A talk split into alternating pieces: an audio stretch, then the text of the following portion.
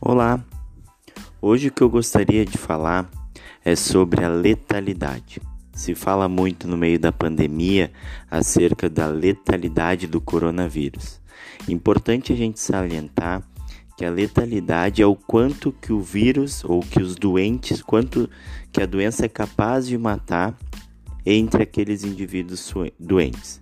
Portanto, é uma proporção de morte por uma determinada doença entre os indivíduos doentes.